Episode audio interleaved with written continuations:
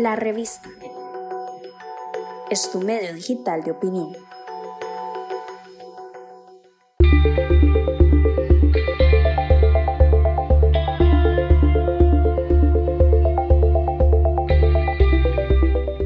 La Revista de Costa Rica ha convocado a una serie de compañeros colaboradores de la revista para que nos den su opinión sobre la propuesta económica que el gobierno de la República ha dado en estos días.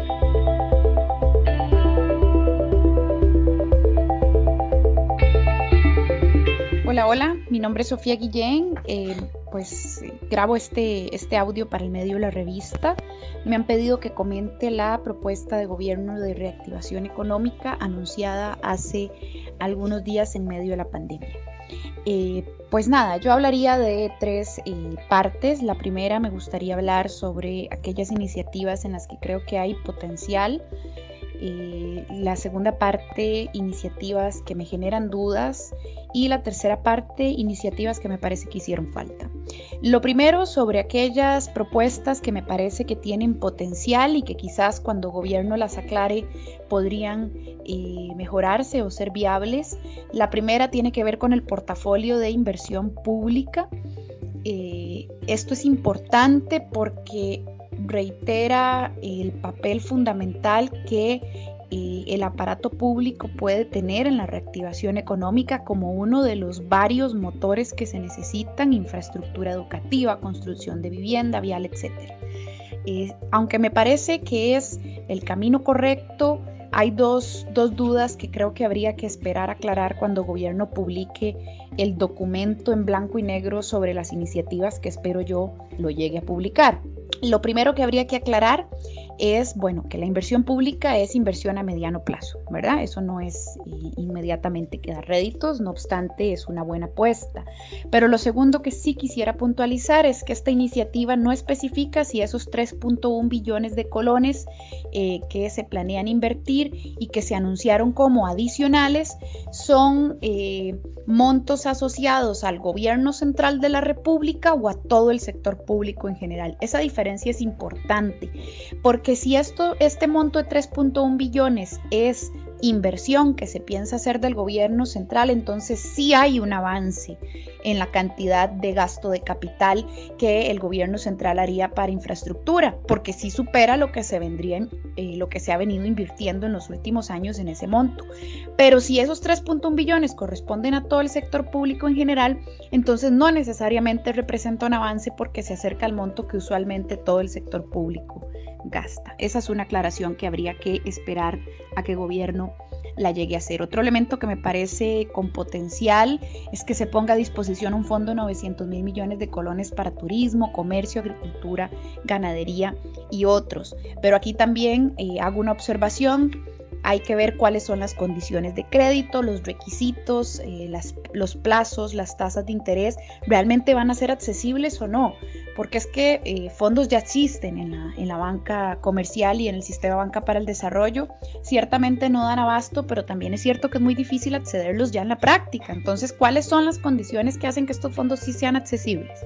Eso no lo sabemos, no se dijo en la conferencia de prensa. Me parece un detalle fundamental averiguarlo cuando gobierno haga las aclaraciones del caso.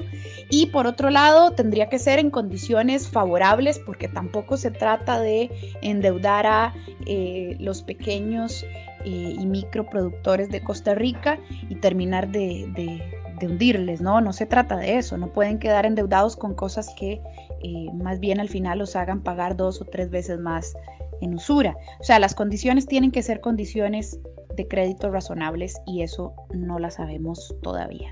Así que ahí dejo un punto con duda.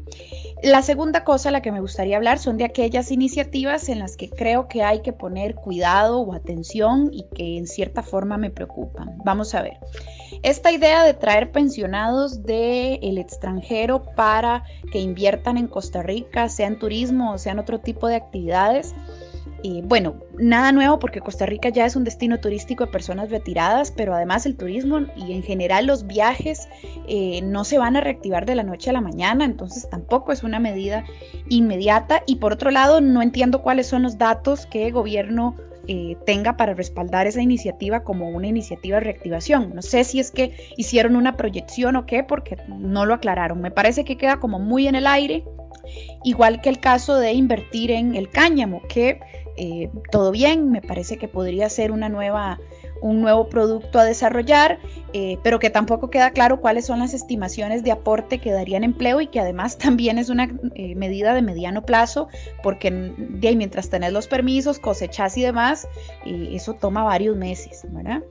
Me preocupa que el gobierno insiste en mencionar la necesidad de jornadas laborales flexibles, no dice cuál proyecto de ley es el que estaría respaldando, entonces ahí habría que esperar a que diga el expediente que va a respaldar políticamente o si es que va a presentar uno nuevo o qué, pero sí me preocupa porque se suponía que, por ejemplo, la flexibilización de jornadas y reducción de contratos que ha ocurrido en este tiempo de pandemia se hizo de forma extraordinaria porque la situación de la pandemia lo ameritaba, pero pareciera que aquí hablan de jornadas laborales flexibles ya como una medida de largo plazo ya fija, ¿no? Y ahí habría que ver muy bien la letra menuda. Me preocupa que habla de simplificar trámites. Yo sé que los trámites son muy complicados en nuestro país para la apertura de negocios, no me cabe la menor duda de que es algo que tendría que haberse resuelto hace mucho, mucho tiempo, no es nada nuevo el tema de la tramitología en nuestro país, pero ojo porque el gobierno dice, esto incluye flexibilizar medidas de SETENA sobre impacto y riesgo ambiental. Ok, ya, entonces vas a flexibilizar trámites para minería, petróleo.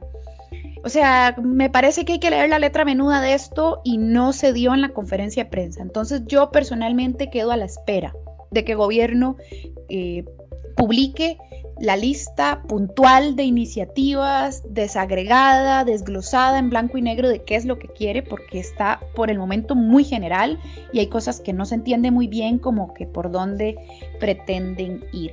Y finalmente me gustaría decir, bueno, otra cosa que me preocupa es esto, flexibilizar el INAH, que también hay un proyecto de ley en la Asamblea Legislativa. Tampoco dice el gobierno cuál es el expediente que va a aprobar, qué significa flexibilizar el INAH, ¿verdad? No sé, signos de interrogación, me preocupa también esto. Y finalmente me gustaría cerrar este comentario diciendo que me parece que en este esfuerzo de propuestas hace falta pues, iniciativas concretas de plazo inmediato que además vayan en la dirección de fortalecer el mercado interno, de consumir lo nuestro, lo local, de fortalecer las condiciones de mercado de los productores agropecuarios de granos básicos. Está muy bien que el gobierno diga que va a invertir en innovación en productos agrícolas, eso me parece excelente, pero sigue sin hablarse de las condiciones de mercado que tienen estos productores en nuestro país, que es bien complicado. Pues nada, falta, me parece a mí, un punteo o un subrayar la necesidad de resolver las finanzas de la caja. Sé que el gobierno anunció un día antes de la conferencia de prensa que se abría una mesa de trabajo para hablar del tema de la caja y que le había otorgado 33 mil billones del préstamo del BID. Eso está muy bien, pero es un pequeño porcentaje y todavía hay un tremendo problema que solventar. Eso es urgente, no se puede dejar pasar. Y también creo yo que tenemos que ir pensando cómo es que el país va a enfrentar la situación fiscal que al final de esta pandemia nos va a quedar, ¿verdad? Y en esa dirección, pues sigo extrañando la lamentable ausencia de iniciativas que le pidan contribuciones solidarias a las grandes riquezas, ¿verdad? En esta pandemia la mayoría de personas hemos perdido, pero no podemos negar que hay sectores que tienen muy buenos ingresos que podrían estar aportando. Hablo sí de salarios y pensiones de lujo, de altas jerarquías públicas y privadas, que podrían estar aportando, pero también de grandes capitales, sobre todo transnacionalizados, de grandes corporaciones que han ganado o que se han podido sostener bastante bien y que podrían estar contribuyendo solidariamente un poquito con la situación fiscal del país y con la situación de la caja. Sigo extrañando esa perspectiva de progresividad que también de paso nos vaya sentando precedentes para enfrentar el déficit y la deuda que nos va a quedar. Y finalmente cierro diciendo, el país no puede avanzar hacia la informalidad, no puede avanzar hacia el retroceso de las garantías sociales y laborales. Ese no es el camino. El camino es mejorar las condiciones laborales. Se necesita más trabajo, pero también mejor trabajo. Y creo que en esa dirección hace falta darle cabeza de parte del gobierno, hace falta poner cabeza en cómo vamos a avanzar para mejorar las condiciones de las personas trabajadoras.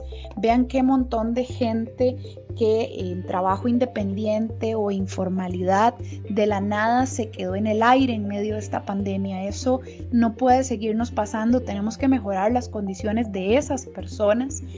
Y eso a modo de lección aprendida del coronavirus. Otra lección que creo que tenemos que aprender como sociedad es la importancia de lo público.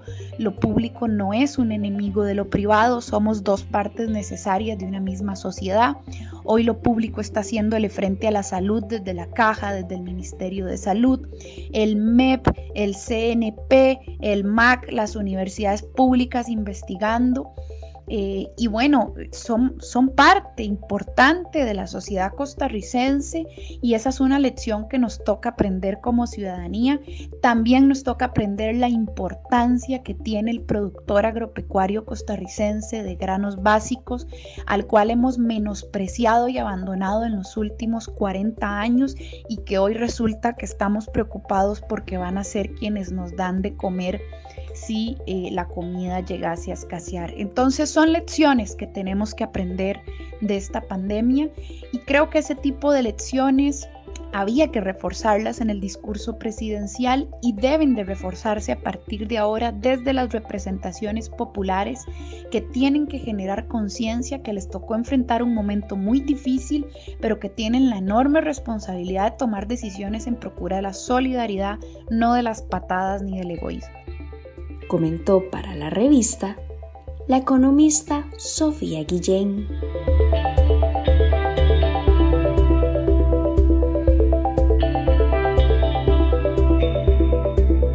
Lo primero que habría que decir es que lo que presentó el gobierno el viernes no fue estrictamente un plan de reactivación económica, sino un conjunto de medidas que podemos valorar como positivas, la mayoría de ellas, porque efectivamente podrían ayudar a paliar la crisis, pero no es un plan. Un plan es algo que tiene plazos, que tiene responsables, que además debería tener, o nos gustaría que hubiera tenido, un ámbito sectorial, porque hay sectores que están más afectados que otros, y también ámbitos regionales que permitan una aplicación específica en zonas en donde el impacto ha sido mayor. Por ejemplo, Guanacaste, que se ha visto golpeadísimo por el tema del turismo. Pero además, me parece a mí que faltó especificar algunas cosas. Uno se sorprende que ahora se hable de 900.000 millones de colones que van a ser otorgados en préstamos por la banca pública en condiciones preferenciales, dice la directriz, y la sorpresa es porque después nos damos cuenta de que los bancos dicen que son recursos que ya tienen, que han venido ya prestando, y bueno, no se trata de una inyección de capital a la economía, una inyección de recursos de parte del gobierno a los bancos para que estos puedan prestar además en condiciones diferentes, sino de recursos que ya tienen los bancos. Y desde esa perspectiva, entonces, más bien la pregunta es por qué esos recursos no se habían puesto a disposición de los diferentes sectores.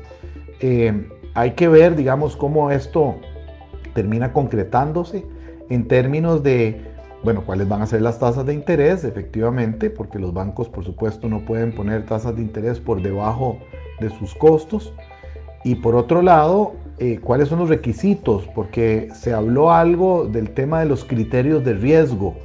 Y bueno, también eso es una cosa que tiene que hay que poner atención, porque no queremos tampoco que se vaya a afectar la solvencia de los bancos públicos, obligándolos a hacer préstamos con tasas de interés que no necesariamente son sostenibles, por un lado, y por otro lado, que se flexibilicen de manera muy amplia los criterios de calificación de riesgo de las deudas, para que los bancos no terminen efectivamente con una cartera de préstamos que no llena de morosos. Por un lado. Por otro lado, digamos que llamó la atención, y ahora todavía más por el anuncio que se va a hacer en los próximos días, la ausencia del ministro de Hacienda.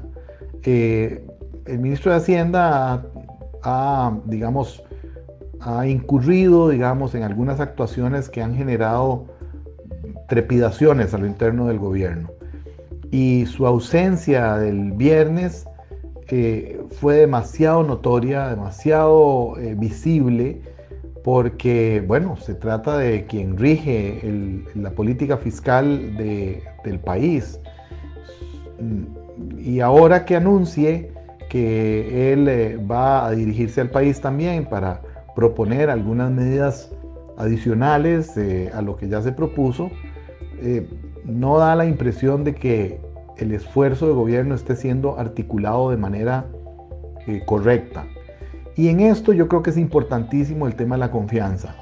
Puede haber 900.000 millones de colones en los bancos, a tasas de crédito preferenciales, con facilidades para mejorar o para flexibilizar los criterios de riesgo, pero si no hay confianza, la gente no se va a acercar, los agentes económicos no se van a acercar, la gente no va a ir a pedir préstamo para comprar una casa, los productores no van a ir a pedir préstamo para ampliar sus operaciones, y todas esas cosas lo que hacen es transmitir. La comunicación en ese sentido del gobierno tiene que ser absolutamente global.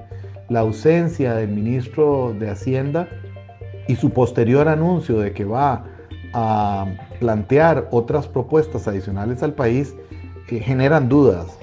Y también la ausencia del ministro de la Presidencia. El ministro de la Presidencia es la persona que debe coordinar no solo el gabinete, es una especie de primer ministro, sino que además es el encargado de las relaciones del Ejecutivo con la Asamblea Legislativa, el que dirige todos los procesos de negociación con la Asamblea, por la cual van a tener que pasar muchas de las iniciativas, no necesariamente las anunciadas este pasado viernes, sino empréstitos que están en camino, incluso el préstamo del tren eléctrico, que es un proyecto en el que el gobierno ha tenido muchísimo interés, y yo creo que es desde esa perspectiva también muy conspicua la ausencia del ministro de la Presidencia. Da esa impresión siempre de que hay un cierto nivel de desarticulación, aun cuando las medidas van en la dirección correcta. Tenemos que ver los detalles, tenemos que ver su concreción, y que siga desde esa perspectiva planteando cosas de manera aislada de cada uno de los actores del gobierno. No genera confianza, y eso es una de las cosas que más falta le hace al sistema en este momento, al país en este momento, esa generación de confianza que permita que la gente consuma, que la gente se endeude, que la gente invierta. Comentó para la revista el politólogo Roberto Gallardo.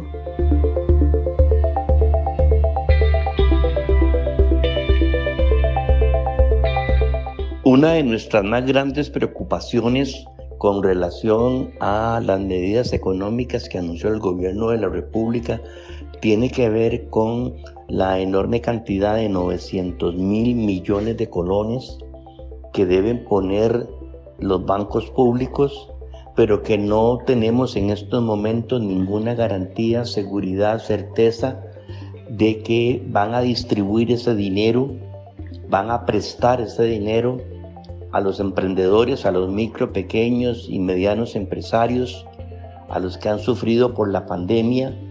Lo van a prestar con una mentalidad completamente solidaria, comprensiva, y no una mentalidad de rentabilidad clásica, con requisitos imposibles de cumplir, con ese sentido de competencia que tanto daño le ha hecho a la banca pública. Eso podría ser un soberano fracaso, o esos 900.000 millones de colones terminar en algunas corporaciones o empresas que están aprovechando la crisis de la pandemia para aumentar sus rentas y sus ventajas corporativas. No menos preocupante para nosotros es el tema de los 3 billones de colones para obra pública, para construcción de obra pública. Y siempre hemos pensado que el Estado y los gigantescos fondos que ha venido destinando para infraestructura, para obra pública, debería cambiar de orientación y servir para que en las comunidades, en las localidades, en los cantones, florezcan, trabajen, se fomenten micro, pequeñas y medianas empresas de economía social, corporativas o desde la municipalidad correspondiente, para que se encarguen de caminos vecinales, caminos de penetración, conexiones a rutas nacionales, pero generando empleo y distribuyendo mejor el dinero público que se invierte en obra pública, en infraestructura pública, en concesiones de obra pública. Nosotros estamos prácticamente seguros, lamentablemente, de que semejante cantidad de dinero, 3 billones de colones, podrían ir a parar al oligopolio constructor que en este país no pasa más de 5 megaempresas y las cuales además tienen demasiado o un excesivo poder político. Ahí también tenemos una gran preocupación. No creemos que la pandemia habilite espacio político para modificar el código de trabajo. Piedra angular del código de trabajo, como la jornada de 8 horas, no debería ser flexibilizada, que es el nombre que usan, pero lo que quieren algunos es establecer jornadas de 12 horas para explotar más la fuerza obrera, y nos preocupa muchísimo el caso de la mujer trabajadora, la mujer jefa de hogar, la mujer que tiene doble o triple jornada, y que ponerle una jornada de 12 horas, 4x3, le complica la vida de una manera muy cruel, muy inhumana, y en verdad no se vale aprovechar la pandemia para esto, ¿verdad?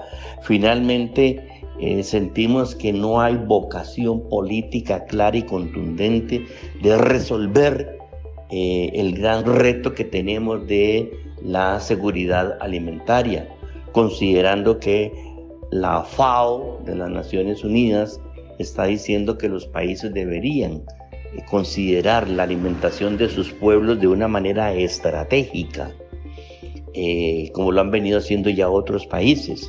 Y además la Organización Mundial de la Salud lo dijo, aunque metafóricamente, pero expresa la magnitud de una especie de hambruna a nivel planetario o grandes dificultades de los países para alimentar mínimamente nutricionalmente a sus pueblos. Aquí hay que mirar los ojos al productor agropecuario nacional olvidado, liberarle de las deudas que no puede pagar, limpiarle su récord crediticio en la SUGEF, fortalecer el Ministerio de Agricultura y Ganadería para darle asistencia técnica, acompañamiento activo y dejarlos en manos de la cuestión digital no parece propicia en estos momentos porque se ocupa más capacitación y más desarrollo tecnológico. Son las primeras impresiones que desde la Asociación Nacional de Empleados Públicos y Privados ANEP nos hemos formulado sobre las medidas económicas que el presidente anunció al empezar la mitad de su segundo periodo gubernativo. Comentó para la revista el sindicalista Albino Vargas.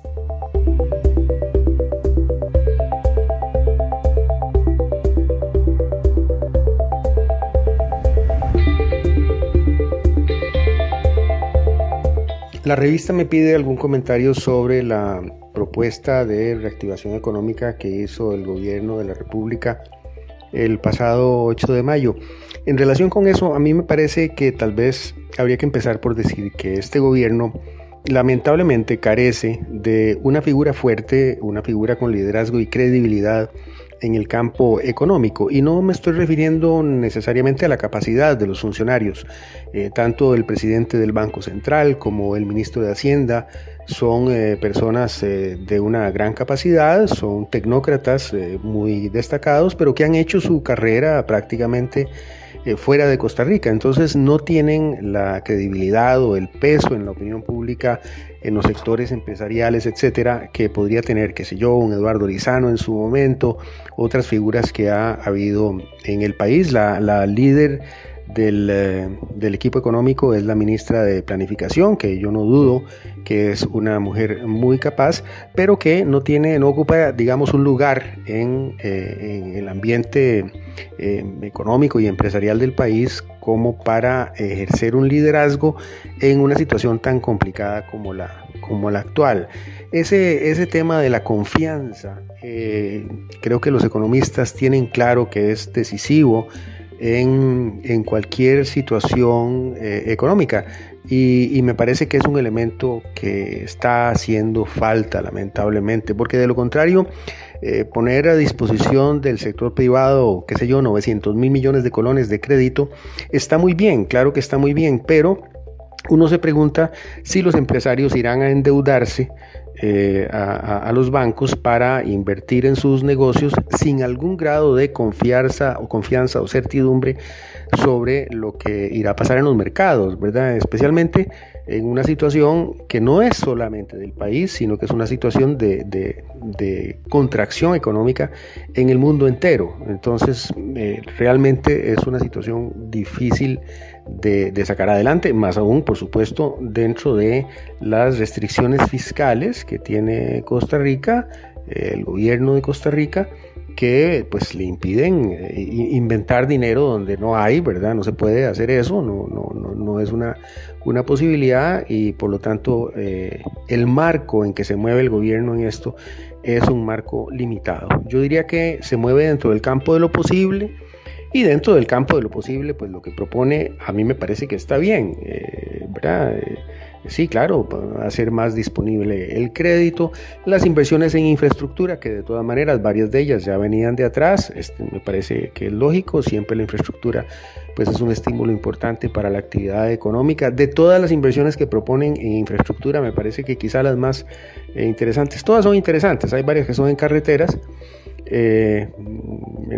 digamos que comunican a la capital con regiones importantes del país, pero también la inversión en centros educativos pues es algo que yo creo que nos va a dar réditos a largo plazo. Y a corto plazo posiblemente lo que más impacto podría tener es la simplificación de trámites, porque la tramitomanía, el exceso de trámites, es realmente uno de los cuellos de botella del desarrollo de Costa Rica y es bueno que así se reconozca. Ojalá que no se pase a un extremo más bien de permisividad, sobre todo en el tema ambiental, eso sería de preocuparse, pero definitivamente el país necesita simplificar trámites a los que está sujeta la ciudadanía y las empresas y que son asfixiantes para todo mundo.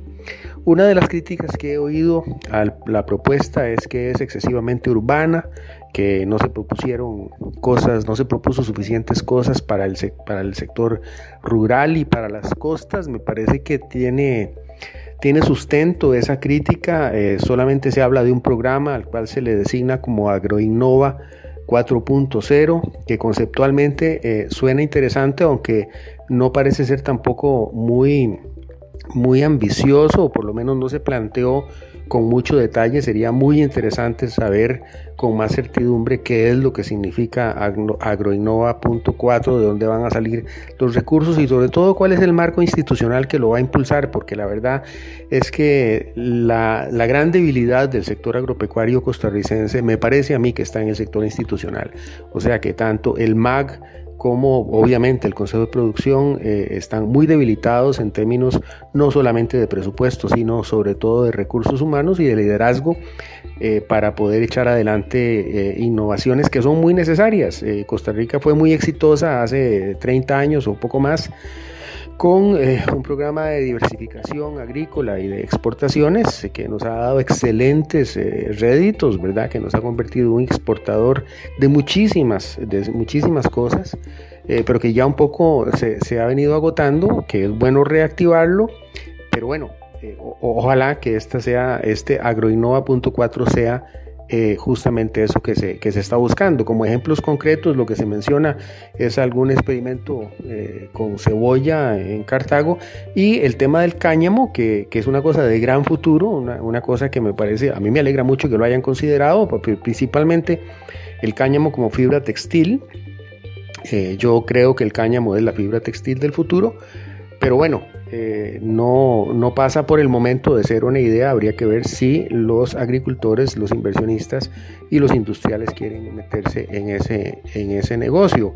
En ese campo agrícola, una mala noticia es que había unos fondos importantes dentro del crédito con el BID, procedentes de la cooperación francesa, que estaban destinados a transformación agroecológica en el país, y los diputados decidieron darles otro destino, trasladarle esos fondos a la Caja Costarricense de Seguro Social, con lo cual ese programa de transformación agroecológica quedó sin fondos y quedó, pues, por el momento suspendido. Una cosa que sí yo echo mucho de menos es lo que tiene que ver con las costas, porque vamos a ver, las costas en Costa Rica sabemos que son de las zonas económicamente más deprimidas, a pesar del turismo, ¿verdad? A pesar de que son las zonas de más actividad turística. Imaginemos ahora las costas sin turismo, es decir, si ya había desempleo y pobreza en gran escala en las costas, existiendo la actividad turística, ahora que el turismo entra en una etapa verdaderamente crítica, que no sabemos por cuánto tiempo se va a prolongar,